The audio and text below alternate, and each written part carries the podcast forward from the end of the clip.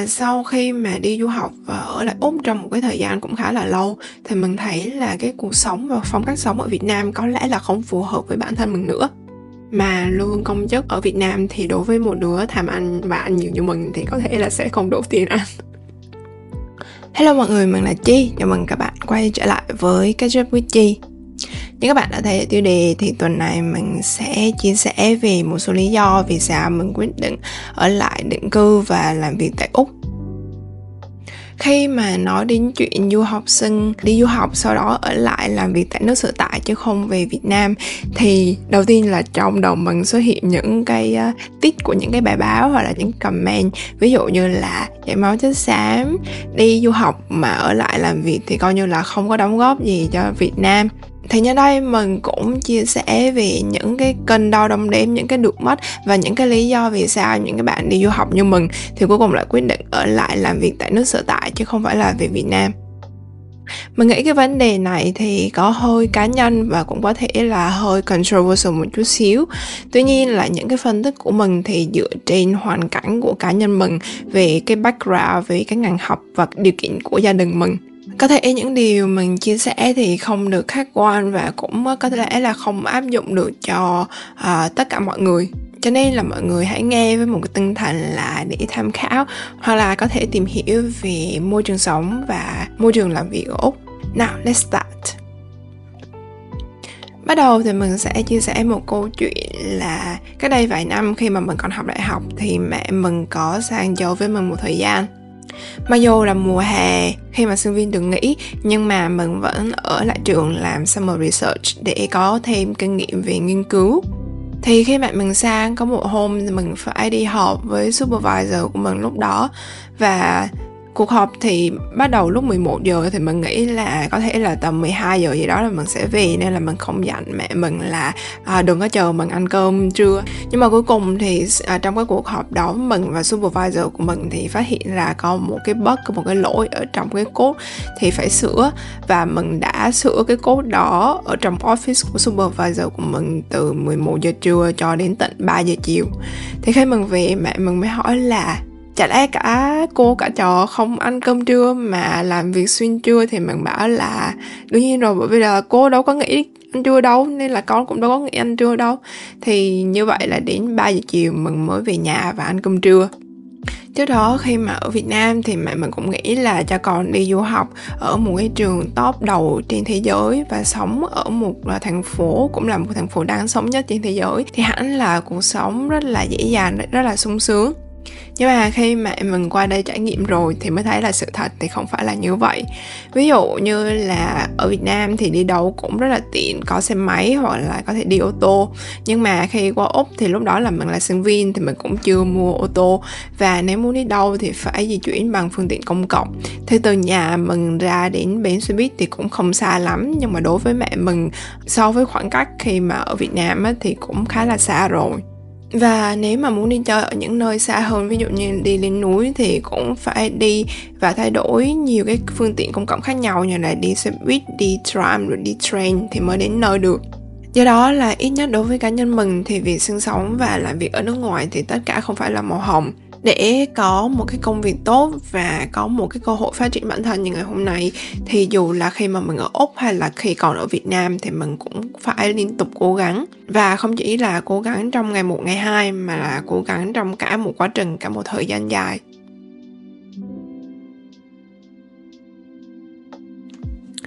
Như vậy, điều đầu tiên mình muốn chia sẻ ở đây là đối với cá nhân mình và cái việc quan trọng nhất mà mình quan tâm đến lúc này đó là sự nghiệp vì là mình học đại học và mình học tiến sĩ ở úc, nên là phần lớn mình hiểu hơn về cái môi trường nghiên cứu và môi trường làm việc tại úc hơn so với là môi trường nghiên cứu và môi trường làm việc ở việt nam. Ở úc thì mình cũng có nhiều mối quan hệ với các giáo sư ở các trường đại học, với supervisor của mình với các bạn trong nhóm nghiên cứu ở nhiều trường đại học khác nhau. Và từ đó thì tạo điều kiện cho mình có cơ hội để hợp tác nghiên cứu trong tương lai nếu mà mình về Việt Nam thì đương nhiên là mình sẽ bắt đầu từ con số 0 và mình cũng không biết là phải bắt đầu từ đâu khi mà mình không thực sự hiểu về cái ngành mà mình đang làm tại Việt Nam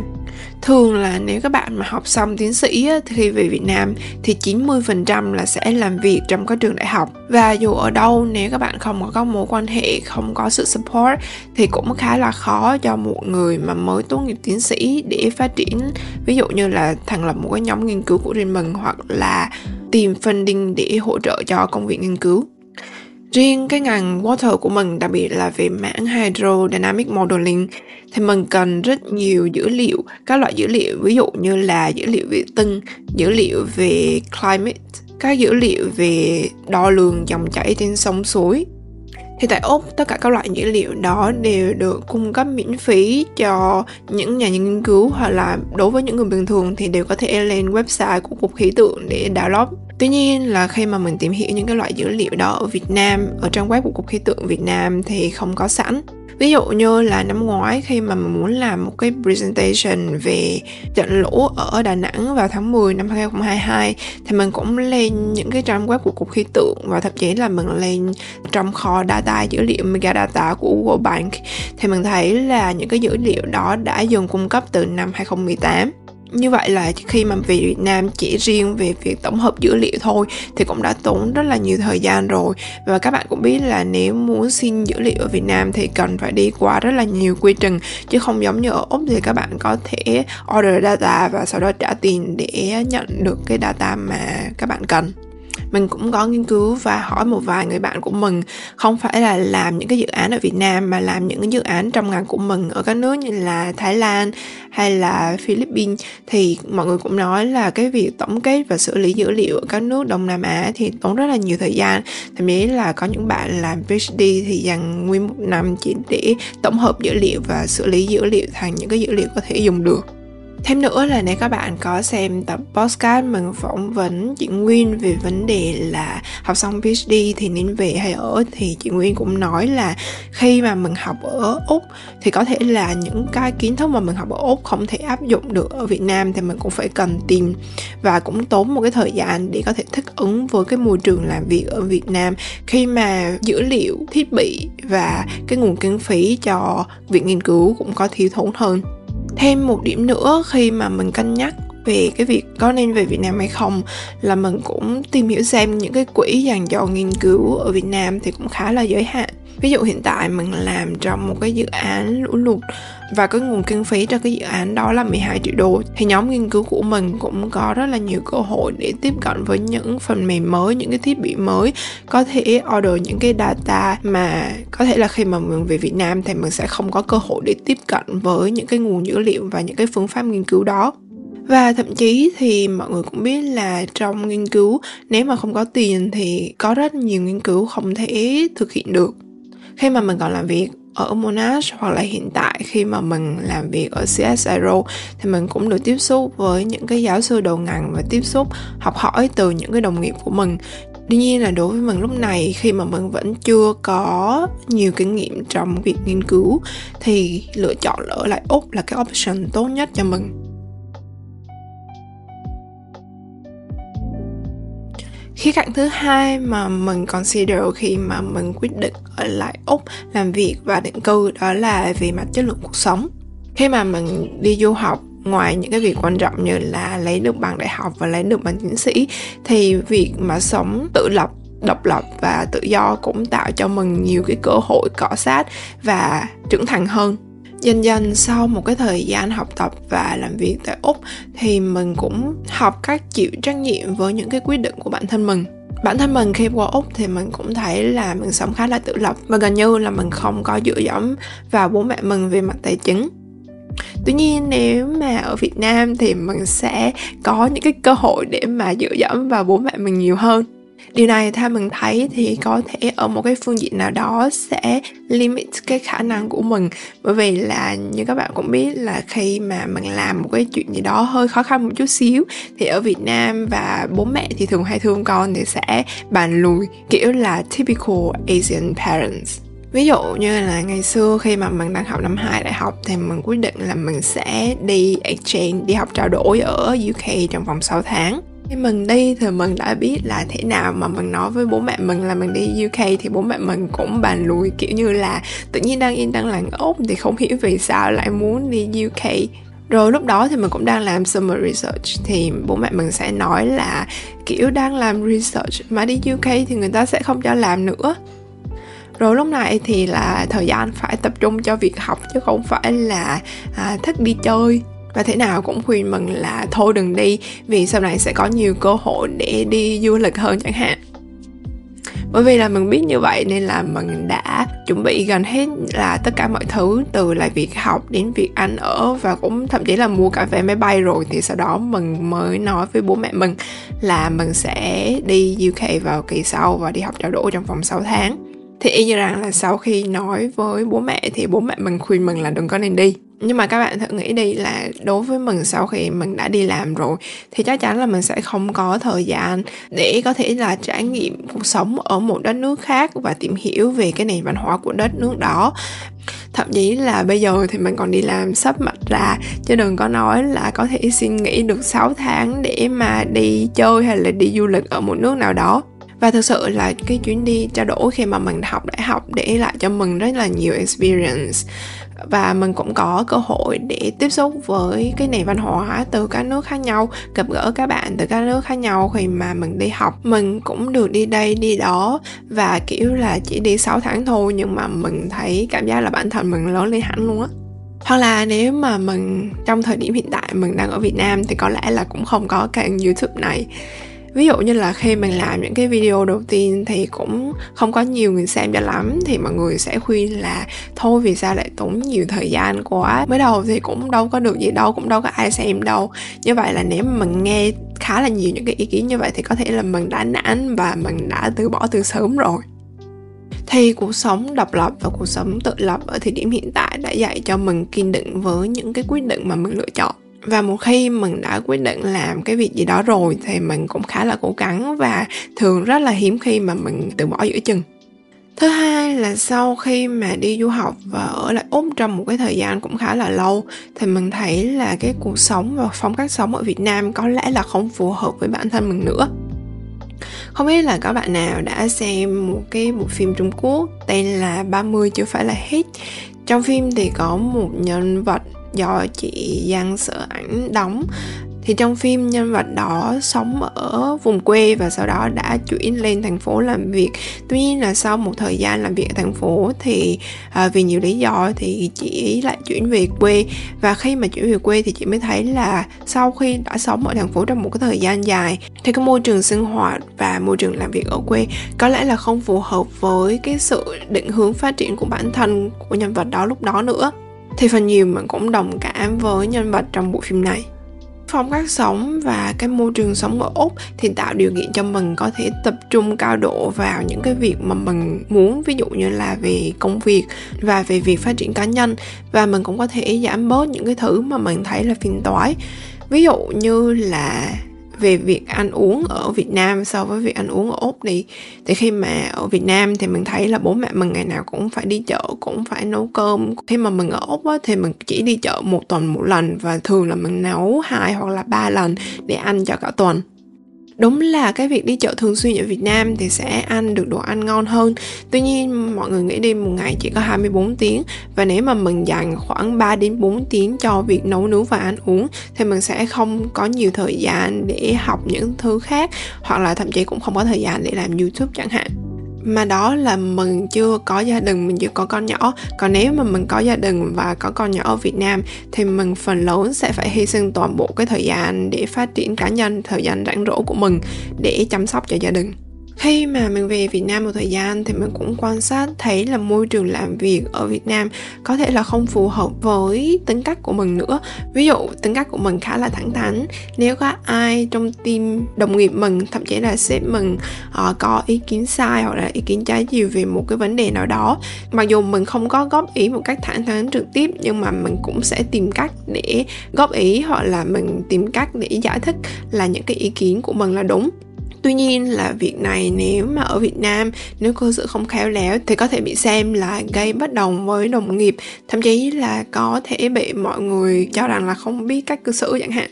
Trong bất kỳ cái môi trường làm việc nào thì mình nghĩ cái việc giao tiếp và cái việc xã giao cũng là điều cần thiết. Tuy nhiên là ở úc thì cái việc xã giao đó cũng ít hơn. Phần lớn thì mình thấy là mọi người phân định khá là rạch ròi giữa công việc và những cái việc liên quan đến việc cá nhân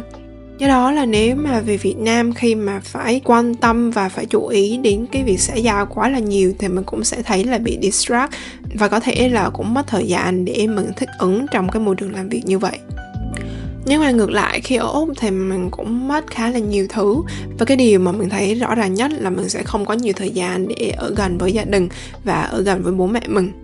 ở Việt Nam thì mình có nhà ở ổn định, thoải mái. Trong khi ở Úc thì mình phải trả một số tiền cũng khá khá lớn để thuê nhà. Hơn nữa là còn phải share chung với bạn, chung nhà với mình. Thì đương nhiên là cái việc ở share nhà thì chắc chắn sẽ không thể nào thoải mái như khi là mình ở nhà với bố mẹ mình ở Việt Nam được và khi ở đây một mình thì mình cũng phải học cách sửa chữa những cái vật dụng trong nhà. Vì nhiều khi những cái thứ hỏng thì không thể nào dễ dàng đem ra ngoài tiệm sửa giống như ở Việt Nam. Nói đơn giản như là vì mình đi xe đạp, nếu mà xe đạp lúc xe của mình bị hư mà mình mang ra ngoài tiệm sửa thì có thể tốn đến hàng triệu để mà sửa xe đạp. Trong khi ở Việt Nam thì những cái việc đó rất là đơn giản và rất là dễ dàng một điểm nữa là về các mối quan hệ cá nhân và bạn bè. Thì mình thấy là nếu mà một bạn từ việt nam sang úc làm việc thì sẽ thấy mọi người ở úc khá là lạnh nhạt, kiểu việc ai người nấy lo. Như mình đã nói thì phần nhiều là khi đi làm, mọi người cũng ít khi quan tâm đến chuyện cá nhân của nhau, trừ trường hợp là rất là thân thiết. Cùng lắm thì cả năm cơ quan sẽ đi ăn chung với nhau khoảng một hai lần. Sẽ không có những chuyện như là hộ chị em trong công ty rủ nhau đi mua sắm Hoặc là Tết nhất đến thăm nhà đồng nghiệp. Và khi quyết định ở lại Úc thì mình cũng thấy khó khăn hơn trong việc uh, keep in touch giữ những cái mối quan hệ của mình với các bạn của mình ở Việt Nam hoặc là các bạn của mình đã học ở Úc mà bây giờ về Việt Nam sinh sống mặc dù thì ngày xưa rất là thân thiết nhưng mà bây giờ vì mỗi người có một cái cuộc sống riêng thì mình thấy là cái việc lâu lâu có thời gian trò chuyện hoặc là mỗi lần mình về Việt Nam có cơ hội để gặp các bạn của mình thì như vậy cũng đã là rất là tốt rồi. Dù sao thì hiện tại mình cũng thấy là mình có thể blend well với môi trường uh, sinh sống và làm việc tại úc mặc dù có thể không quá thân thiết với đồng nghiệp và cũng có ít bạn bè hơn, tuy nhiên điều này mình thấy là cũng giúp mình tránh được những cái phiền toái không đáng có. Và từ đó là mình cũng có nhiều thời gian để tập trung phát triển bản thân của mình hơn.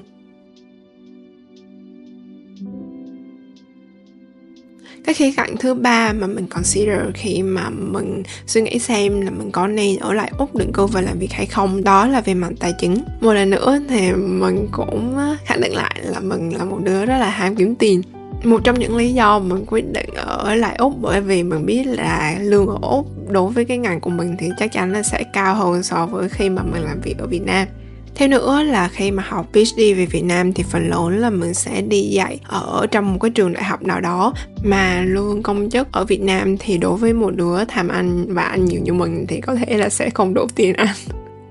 Mình đùa thôi, nhưng mà về cái mặt bằng chung thì lương trong ngành academic theo mình đánh giá về mặt bằng chung là ở mức trung bình khá nghĩa là cái tiền lương mà mình nhận được hàng tháng thì mình có thể chi trả cho các khoản chi phí ăn uống đi lại, thuê nhà ở và có một cái khoản dư để tiết kiệm.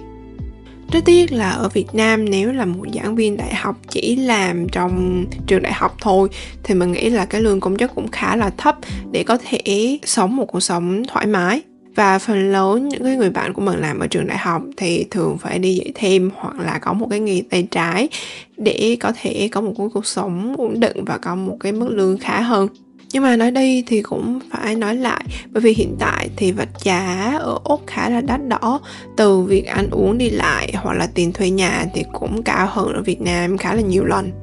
khi ở úc, nếu mà muốn mua nhà đối với một người trẻ mới đi làm như mình thì cũng khá là khó khăn vì mình phải vay một cái khoản vay rất là lớn từ ngân hàng. Và hàng tháng phải tiết kiệm để trả cả gốc lẫn lãi. Và thường thường thì mình thấy là cái thời gian trả tiền thì cũng phải từ 20 đến 30 năm điều này thì mình thấy cũng khá là giống so với các bạn trẻ ở Việt Nam. Bởi vì là nếu ở Việt Nam bây giờ nếu không có gia đình hỗ trợ, hoặc là nếu các bạn làm một công việc có một mức lương khá, thì cũng rất khó khăn mới có thể mua được nhà.